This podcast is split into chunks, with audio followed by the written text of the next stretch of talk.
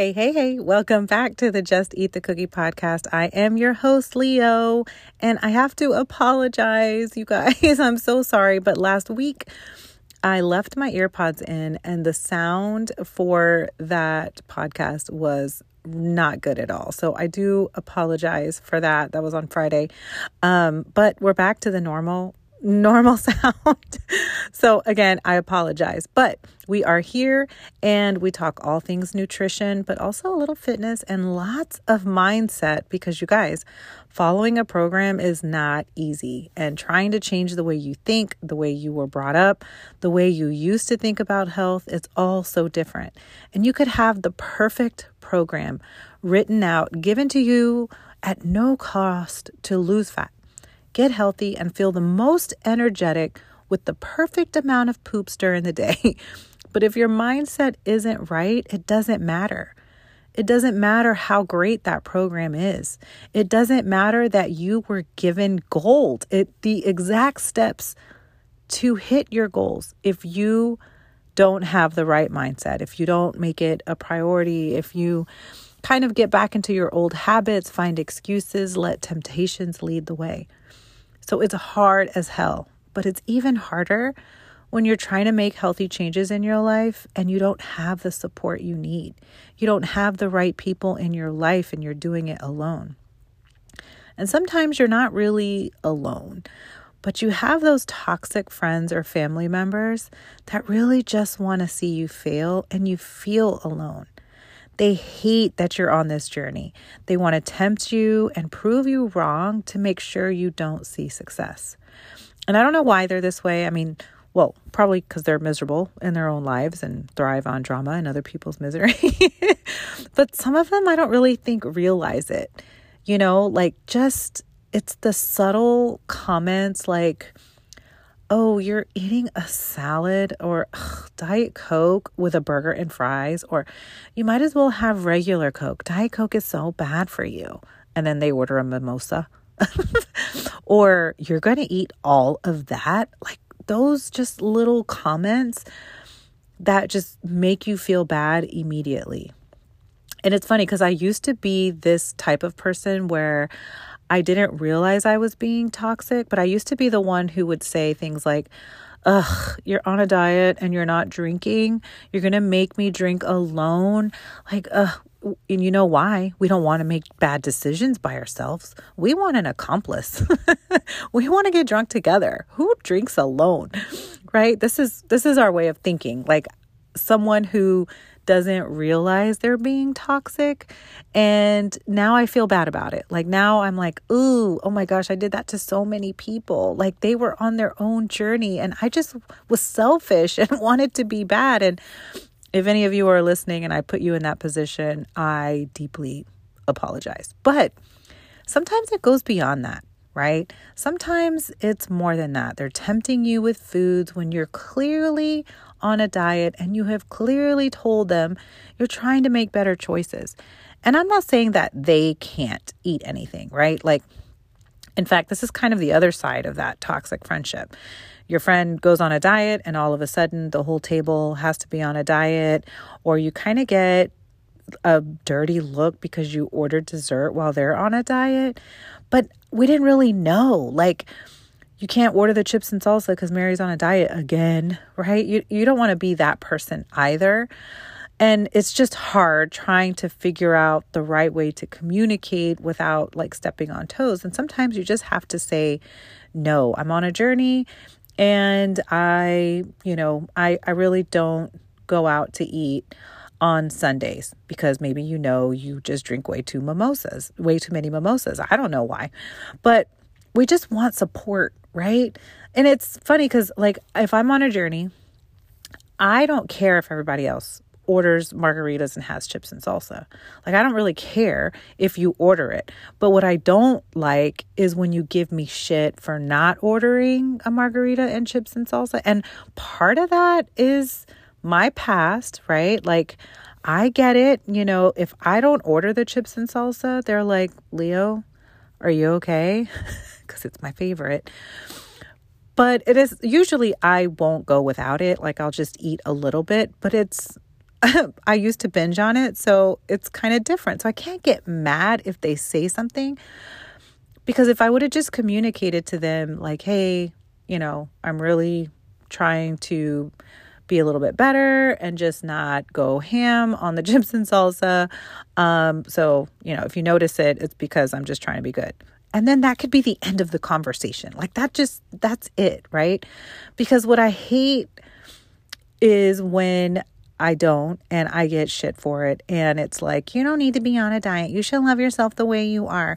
Blah, blah, blah. I have said these things to my friends. I have said these things. And we, again, we're really trying so hard to just make you feel better about yourself. But then the other person starts to feel like, okay, like, oh, I can't be on, I can't be myself around them. Like, I want to make a change. Why can't I make a change? And it's usually because those other people don't want to see that or they're not in the middle of a journey. So they don't want to have to go through that with you, right? Again, they don't want to make the bad decisions alone, right? They they they don't want to be bad. And you know what's crazy? Like chips and salsa isn't really that bad, but just getting shit for it just makes it 10 times worse, right? So, you know, I'm I'm trying to be better about this, but there are people that just go above and beyond to make your life hell, right? And so we're scared to say the words, I'm on a diet or I'm trying to make better choices. But really, it just comes down to communication. So, here, like, this is a great example. I have to tell my husband when I'm going like on a cut, calorie deficit. Like, there's this thing we have at night. There's this chocolate. It's Colombian chocolate and it's called Jet. Oh my gosh, it's so good. It's my favorite chocolate, but you can only get it in Colombia. So it's got like peanuts and almonds, and then we have popcorn with it and a couple squares of this chocolate. So his parents come twice a year to stay with us, and they stay for like an entire month. And in Colombia, they don't they don't eat popcorn. Like they don't I don't even think she has a microwave um, in the kitchen. So they don't eat like that kind of popcorn. So when they come here, because they lived here for a long time before they moved there. So when they come here, they eat popcorn like five out of seven days every single week. So, of course, we have popcorn too and the chocolate.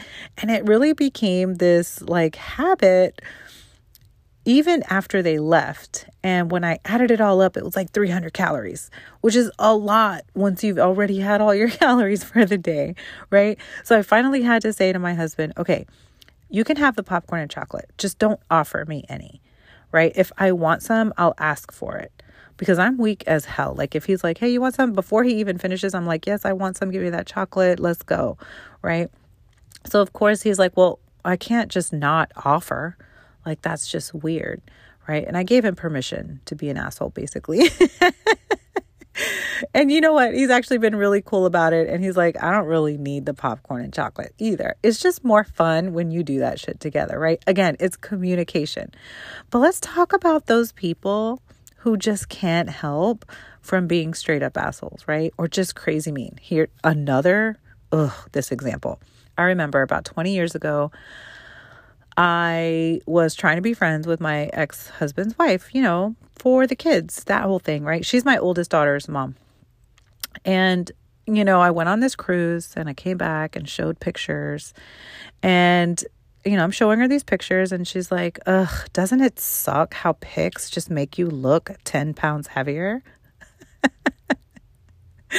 um, uh, I didn't mention that I felt like I looked heavier. In fact, I thought I looked pretty cute. But as soon as she said that, what do you think happened? In my head, I uh, automatically saw the 10 pounds go straight to my ass.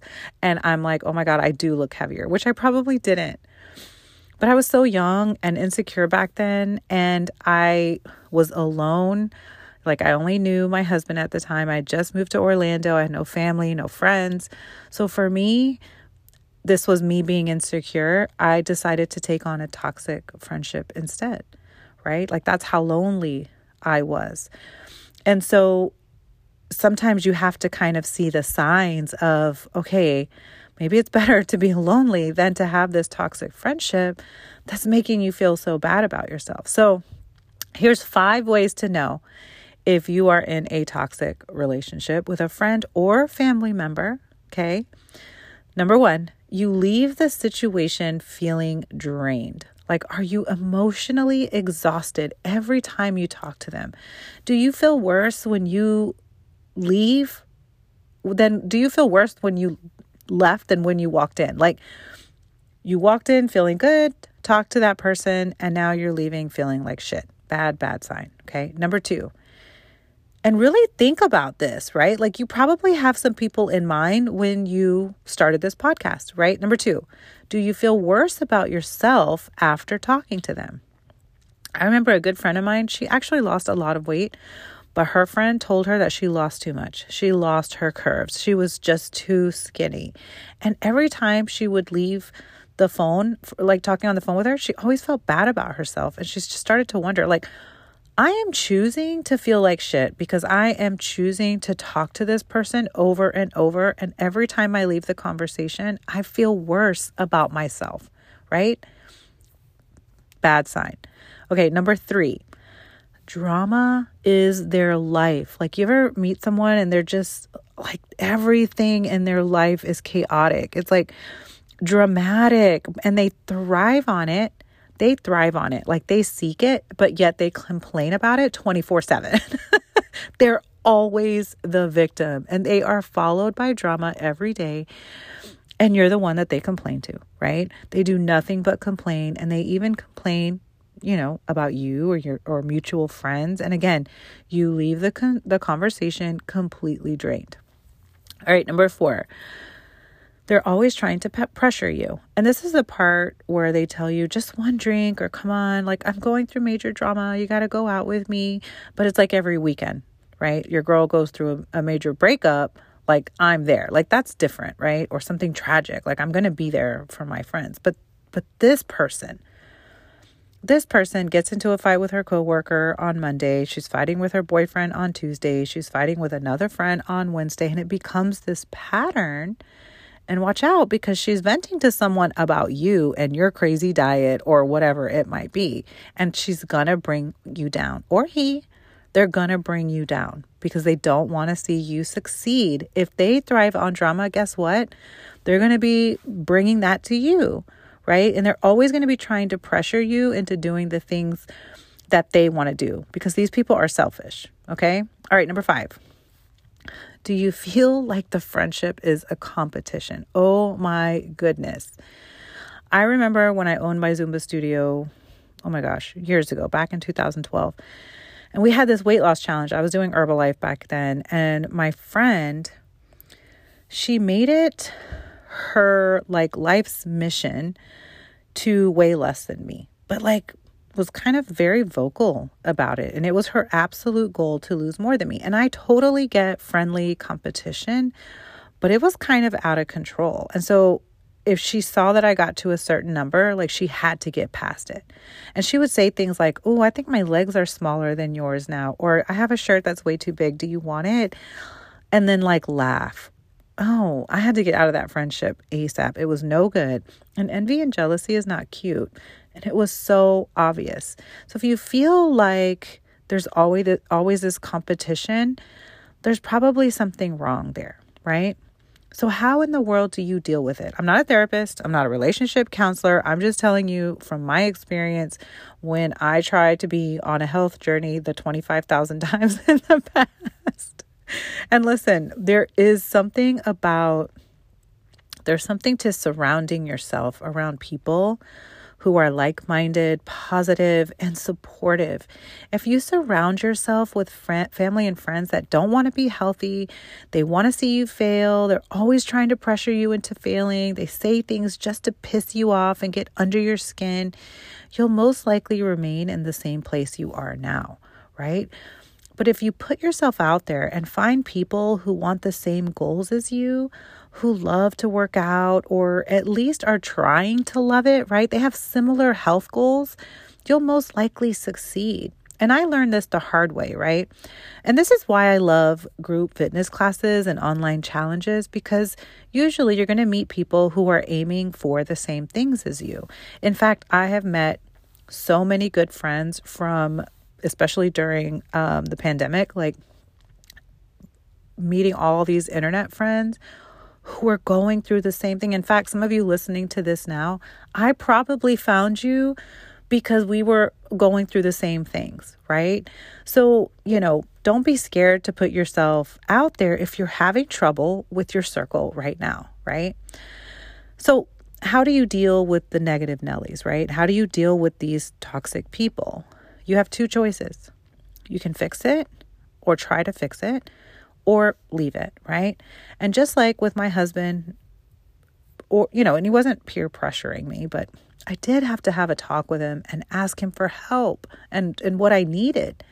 And I had to step away also from certain friendships that revolved around eating and drinking, or remove myself from friends that complained 24 7, that drained all my energy, that left me with no positive energy.